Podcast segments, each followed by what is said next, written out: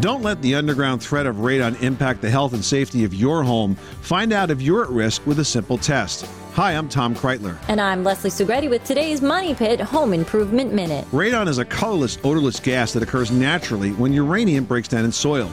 It typically seeps into your home through lower levels, and if inhaled, radon can damage your lung tissues and may lead to lung cancer. Measure radon exposure with a simple radon test canister on the lowest livable area of your home. Available online as well as in home centers, this test will help you determine average radon levels and whether your home may need a radon reduction system. Testing for radon is also a good idea before tackling any home renovation.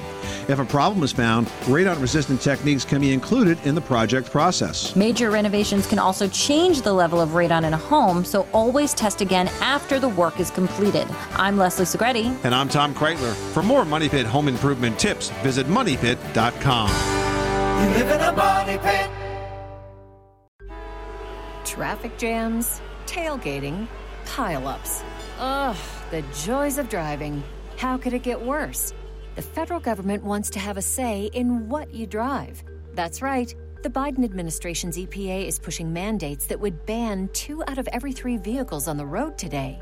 Don't let Washington become your backseat driver. Protect the freedom of driving your way.